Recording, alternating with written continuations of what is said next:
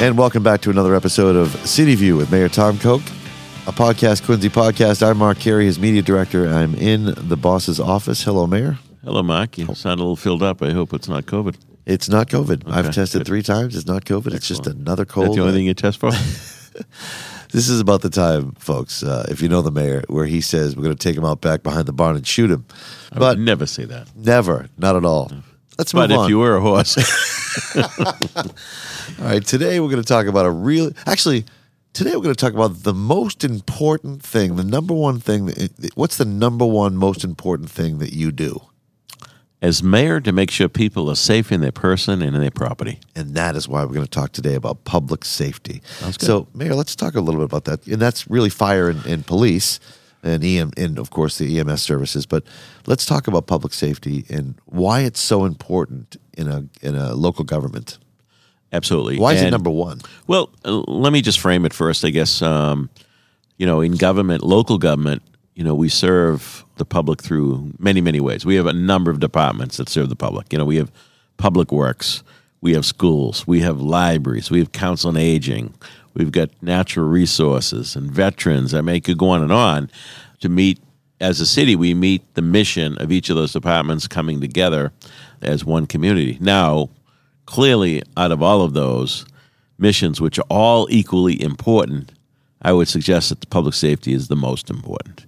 Because if you don't have a safe community, you don't have safe neighborhoods, then nothing else really matters, Right. right? And and we've seen across this country over the last few years really an incredible decline in the quality of life in some major cities and the incredible uptick of crime and those activities uh, surrounding crime, whether it's you know uh, drug use and stabbings and rapes, and I mean it's it's very disturbing to see what's going across this country, and and there's no outrage. It's it's Yeah. bizarre to me. The inner, the particularly the inner cities and some of these places, but you see those images in San Francisco and parts of California.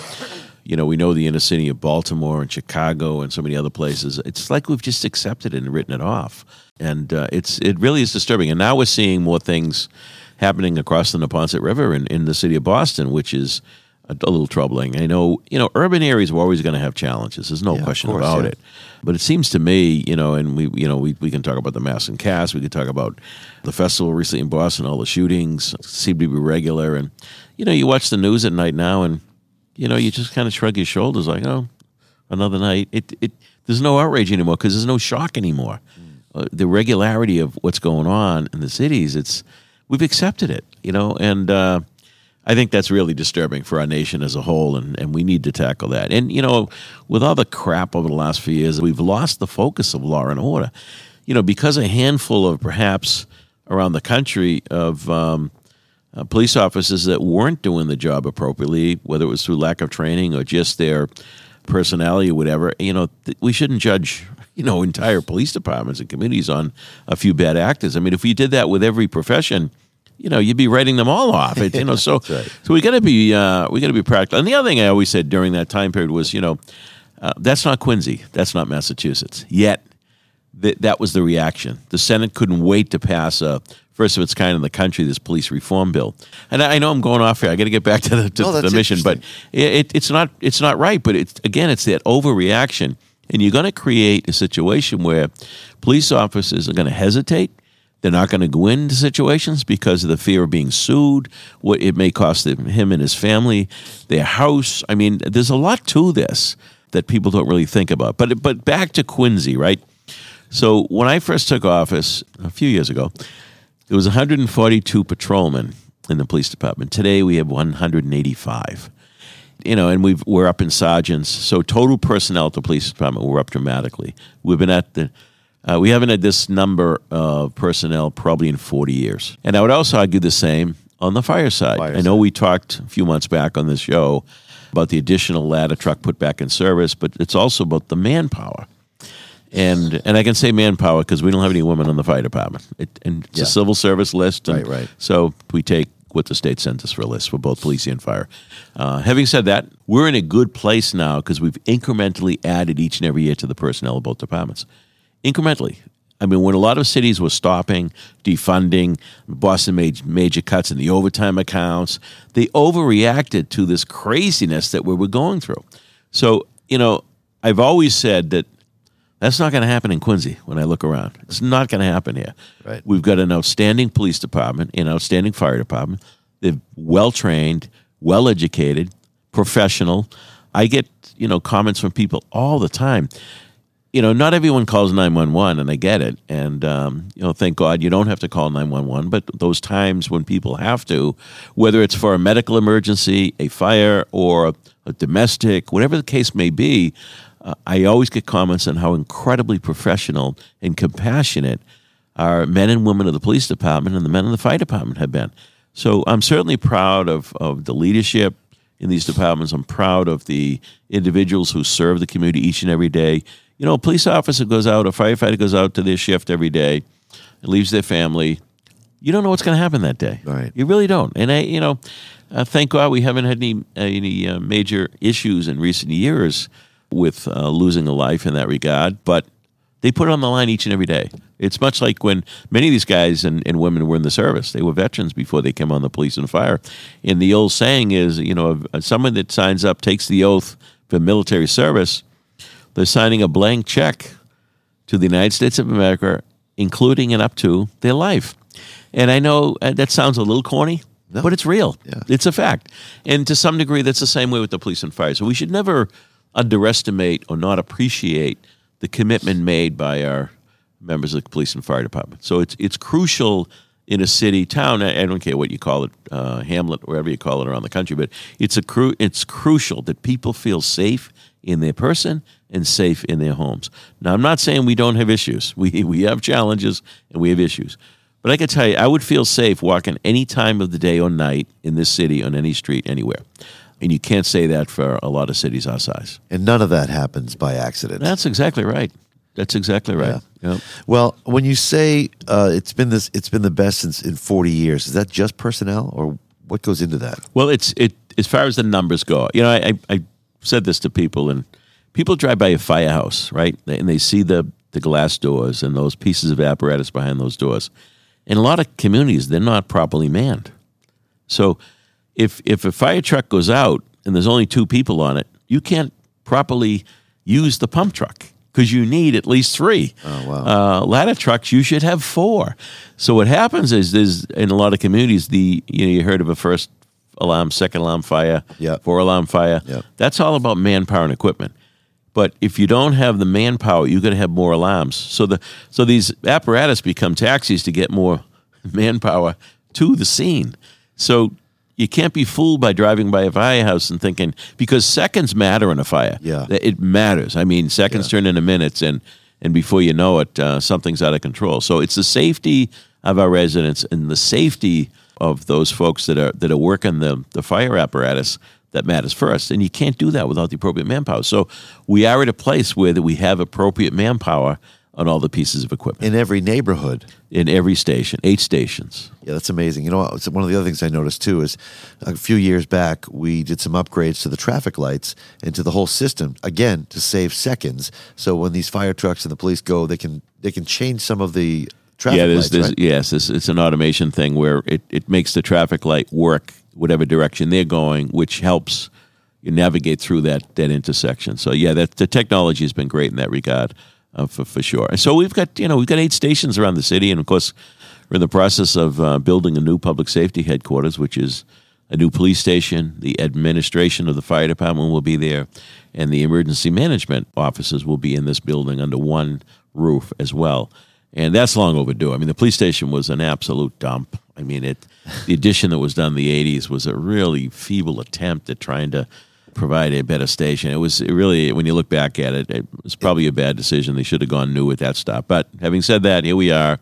The station is being built, and, and it's going to have all the appropriate bells and whistles, if you will, of, of there's certain standards and stuff for cell blocks and things now, and, and the, the old station just was was a problem you walked in that station. It was very unwelcoming. It was not friendly to the public. It really, uh, really was a dump. And it, you know, roof leak, HVAC problems from day one, challenging. So a city our size, we should have a facility that allows our men and women uh, to have a place that they can appropriately work out of, as well as the public to come there, feel welcomed, and be serviced uh, in that facility as well. So um, proud of that. And we we we purchased across from Central Firehouse a few years ago on Quincy Avenue that empty lot that was owned by National Grid with the idea of down the road building a new firehouse to replace the old one there. So, you know, the old adage of um, Will Rogers saying, buy land, they ain't making any more of it. yeah. So, you know, the land was vacant. It was, we go bought it at a cheap dollar, knowing down the road we're going to build a new firehouse. Well, if that went up for development, you couldn't buy the development and knock it down. It's a key location, just like we did with St. Mary's School for a future elementary school in West Quincy. You know, appropriate planning going forward uh, makes so much more sense. In this case, we've been chipping away at the firehouses individually on maintenance and improvements and roofs and, and et cetera. But uh, you know, and they were they were neglected for a long time, a long time, and that gets back to a comment I make all the time about our public assets these capital public assets, whether it's police station, firehouses, libraries, schools, park department, whatever it may be, DPW garages and all, they are assets that are owned by the city. We're responsible to the public for maintaining them. And at some point, just like at your house, if you don't maintain it, over time, it's going to cost you a lot more to fix it up to where it should be.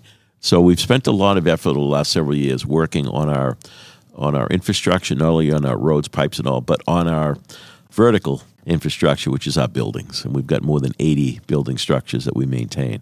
So it's we're catching up. We're making some some really good progress. But I tell you, it really comes down to feeling safe in your community, having good response times when people need help, the police and fire are there in a short period of time.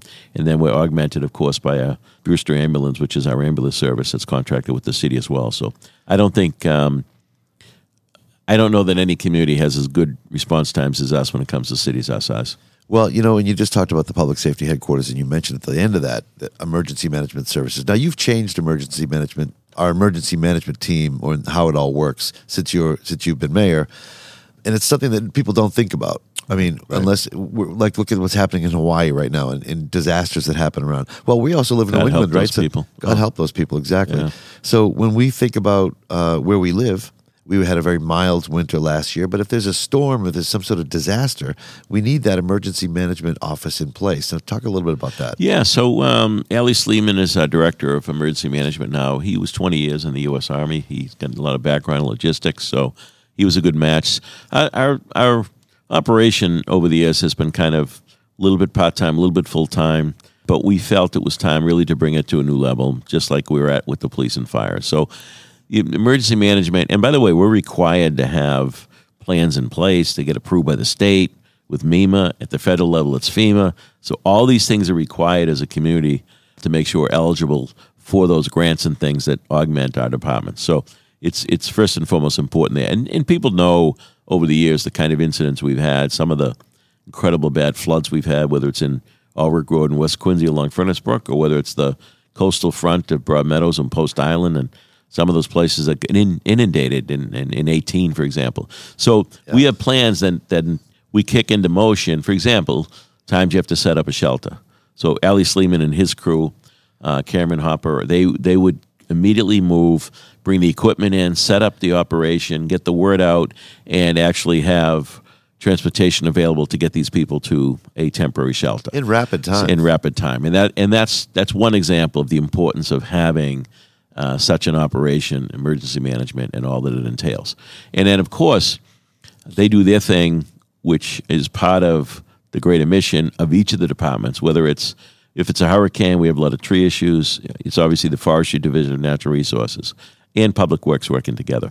If it's the flooding issues, the, the Drain Department of the Public Works is very involved in manipulating the tide gates at certain uh, tides, you know, tide levels and yeah. so forth to try to minimize yeah. the impact of the flooding. Um, there's a lot that goes into this planning, and uh, and I know we meet on a regular basis. Um, police chief, fire chief, emergency manager, director, commissioner of public works, commissioner of natural resources, commissioner of public buildings, because there's protocols when things happen on what we do with the buildings. For example, you don't even think about it, but in the course of the wintertime, when you have a real deep freeze, for example, all our school buildings, custodians are instructed go out throughout the whole building for when the school is over, open all doors. So you get heat flowing. You know, you don't isolate in some areas, and that's when you get the freeze ups with pipes, which Yeah. cause all kinds of damages. Yeah. So all these little things that you don't really think about, but these have been thought about by these agencies, these departments and divisions that they know what they need to do depending on the emergency. Which all speaks back to public safety. Public- Indeed. Yeah. Indeed. So let's talk about sometimes when we have to bring in other communities because we do work with other communities, whether we've helped them or they help us. Or talk a little bit about that. Yeah, that's perfect. I mean, for the for the fire service, for example, we're part of a system whereby, and it's all in place. If there's a major fire in Weymouth, certain engines of ours go, and then Boston backfills our station. If it is something in Boston, and it's already assigned, depending on where in Boston, we have engines and ladders that go cover Boston. It's part of the Metro Fire uh, services, so it's important that we have good coverage all the time. Now, I would suggest sometimes those communities that don't have as much coverage get away with a little bit more because we have good coverage. So it's not always fair across the board, but we do the best we can working with each other. Now, the police side, we have shared resource. For example, the marathon. Our, our bicycle units, our sharpshooters all go in and serve with Boston and the state police to make sure that the marathon is is safe for everybody. When there's special events in Boston, sometimes they call us for, for those things. We've had Boston help us in, on different occasions. In fact, during the um, the, the marches and things during the uh, last few years, we, we had a major plan for a major, and it turned out to be more than 4,000 people that were rallying on the whole injustice issues and so forth. Well, we reached out to the uh, governor who sent us some of the National Guard to stay at the Adams Mansion and birthplaces to protect those because it was just crazy that time. People Yeah. weren't thinking. Yeah. And and that's when when you have events like that, you get the real evil criminals that take advantage of those situations, move in and do those wacky things. So there's all these plans in place. We have relationships with the communities around us to make sure that we're safe, not only here but in the region.